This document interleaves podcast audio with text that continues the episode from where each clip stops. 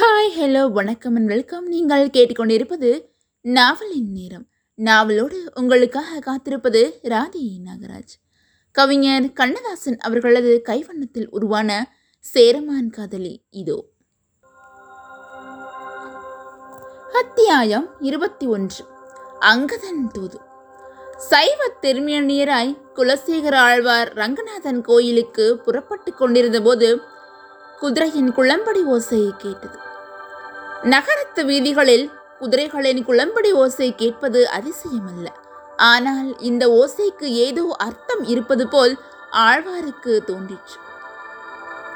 துரும்பு ஒன்று காற்றிலே பறக்கும் போதும் அது ஏன் பறக்கிறது என்பது ஞானிகளுக்கு தெரியும். அவர்கள் சகுனங்களை அறிவார்கள். பிறர் வார்த்தைகளிலிருந்து அவர்கள் உள்ளத்தை அறிவார்கள். முகஜாடையிலிருந்து அவர்கள் சுபாவத்தை அறிவார்கள். இறைவன் சிஷியில் ஒவ்வொன்றுக்கும் அர்த்தம் இருக்கிறது என்பதை கண்டு தெரிந்துவிட்ட காரணத்தால் காரணமில்லாமல் காரியம் முடியாது என்பதை புரிந்தவர்கள் அவர்கள். ஆயிரம் பேரை ஒன்றாக உட்கார வைத்து இவன் யோக்கியன் அவன் அயோக்கியன் என்று இரண்டு கூறாக பிரிக்க சொன்னால் அவர்கள் பிரித்து விடுவார்கள். புடம் போட்டு எடுத்த பக்குவத்தின் காரணமாக அவர்கள் உள்ளம் பேசத் தொடங்குகிறது. ஒவ்வொரு உண்மையும் கலப்படமில்லாமல் புரிகிறது. அதன் பெயரே ஞான திருஷ்டி. அதையே பின்னாளில் பக்குவமற்ற சிலர் ஜோசியம் என்ற பெயரால் பிழைப்பாக்கிக் கொண்டார்கள். ஆழ்வார் ஒரு ஞான புருஷர். ஆயிரம் குதிரைகளின் காலடி ஓசைக்கு நடுவிலே ஒரு குதிரைக்கு மட்டும் அர்த்தம் இருப்பதை கண்டு கொண்டார் பஞ்சமுக ருத்ராட்ச மாலையை எடுத்து அவர் கழுத்திலே அணிந்து கொண்ட போது அதிலே உடைந்திருந்த ஒரு ருத்ராட்சம் தவறி கீழே விழுந்தது. அது மனித குலத்திலே ஒருவனின் மரணம் போலவும் தனது குலத்திலே ஒருவனது தடுமாற்றம் போலவும் அவருக்கு தோன்றிற்று. ஏற்கனவே பத்மாவதி வைத்திருந்த ஓலையையும் படித்திருந்தார் அல்லவா? அந்த நிலத்தில் இந்த சிந்தனை விதை முளைத்தது. குதிரையில் வந்தவன் உள்ளே வரும் வரை அவர் காத்திருக்கவில்லை. விடுதி மண்டபத்தின் உள்வளைவில் இருந்து பரிவாரங்களோடு வெளியே வந்தார். அங்கே குதிரையை விட்டு பயபக்தியோடு இறங்கினான் மார்த்தாண்டவர்மனால் அனுப்பப்பட்டிருந்த அங்கதன்.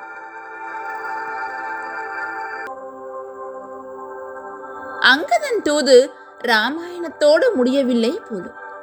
ஆழ்வார் அவனை பார்த்து தலையசைத்து புன்னகை செய்தார்.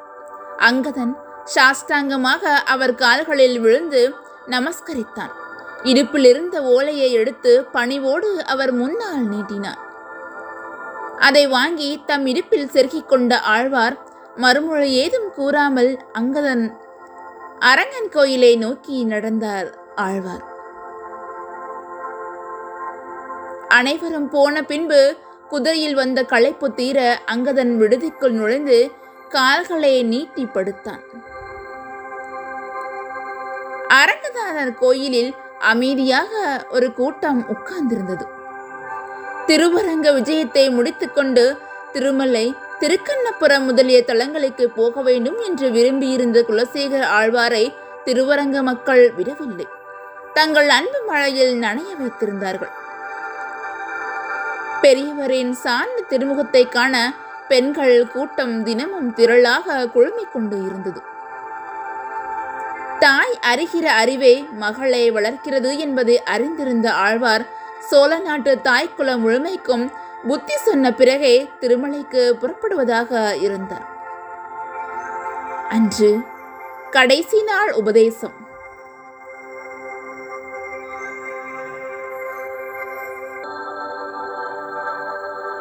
அதற்கு புறப்படும் போதுதான் அங்கதன் வந்து சேர்ந்தான்.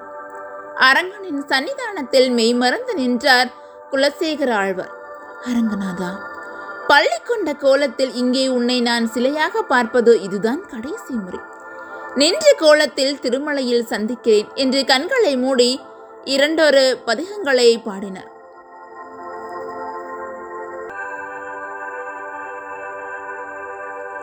உபன்யாச மேடையில் அவர் வந்து அமர்ந்து ஹரிவோம் நாராயணா என்றதும் சபை முழுவதும் அதை ஒரே குரலில் எதிரொலித்தது.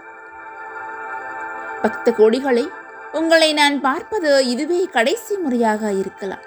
திருத்தலங்கள் தோறும் நான் சென்று முடிப்பதற்குள் ஏதாவது ஒரு தளத்தில் நான் கண் மூடிவிடலாம் இறந்து போனவனை சைவர்கள் சிவப்பதவி அடைந்தான் என்கிறார்கள். அந்த பதவி இந்த பதவி என்று அழைகிற மனிதன் கடைசியாக அடைகின்ற பதவியே சிவபதவி.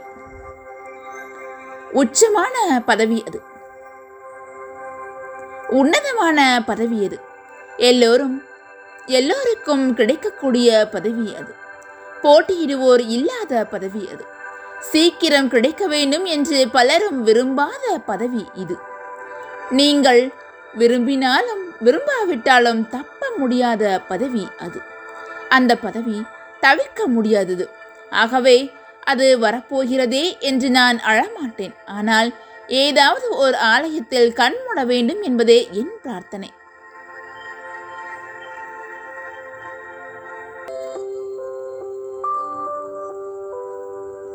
வீடி என்று ஒரு விலங்கை பூட்டிக் கொண்ட மனிதன் காடு போனாலும் அது தொடர்ந்து வருகிறது.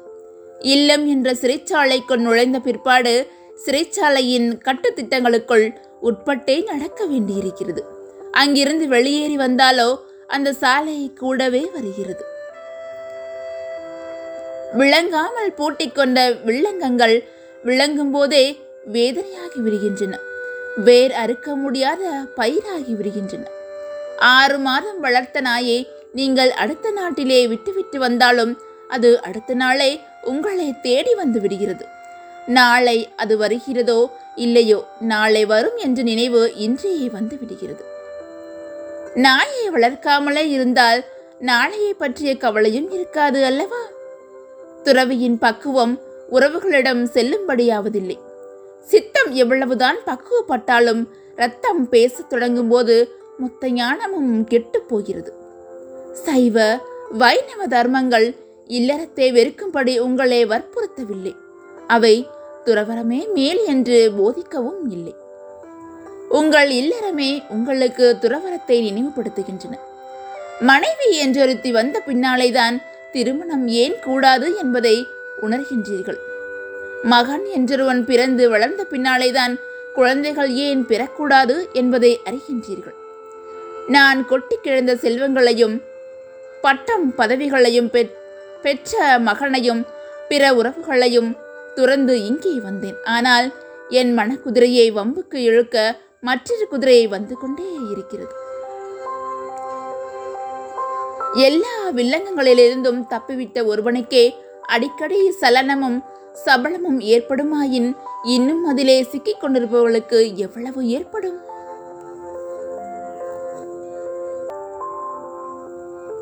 சைவர்களுக்கும் வைணவர்களுக்கும் இறைவனுக்கும் ஏன் துணைவியை படைத்தார்கள்?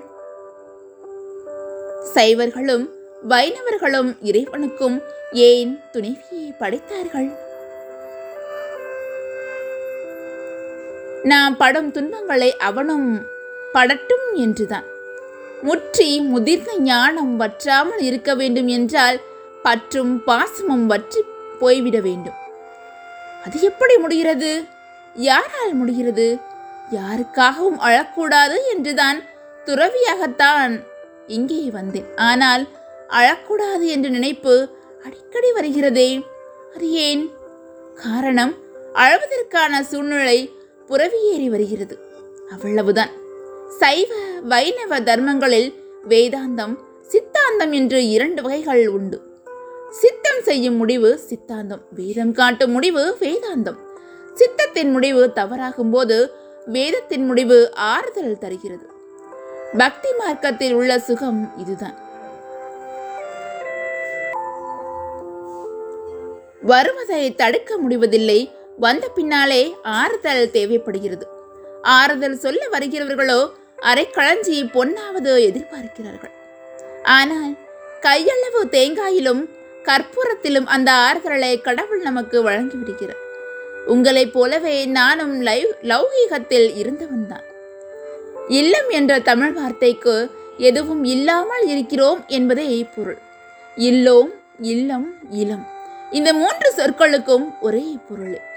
இல்லாது வந்தோம் இல்லாது போகிறோம் இடையிலே சிலர் நம்மை இல்லாதவர்கள் ஆக்குகிறார்கள்.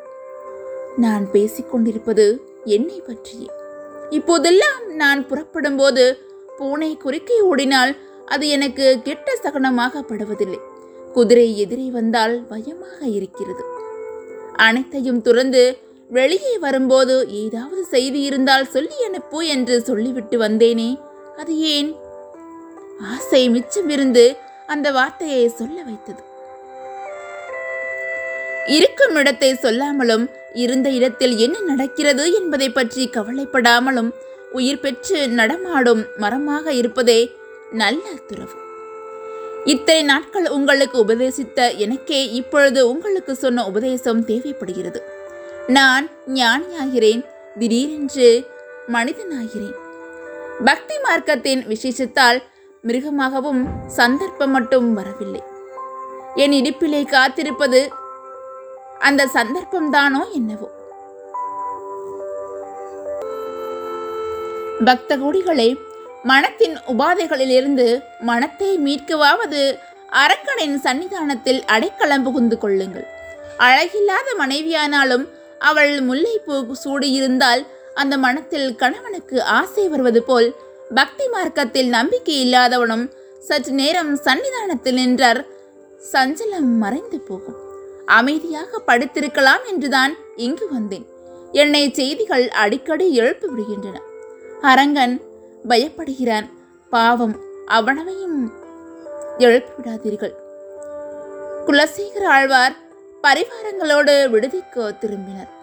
ஆயிரம் பேருக்கு உபதேசம் செய்துவிட்டு வந்திருந்த காரணத்தால் ஓலையை படிக்கும் துணிவு அவருக்கு வந்திருந்தது. படித்தார். அவர் எதை எதிர்பார்த்தாரோ அதுதான் அதிலே இருந்தது. சரி புறப்படலாம் என்றார். ரதங்களும் குதிரைகளும் தயாராயின.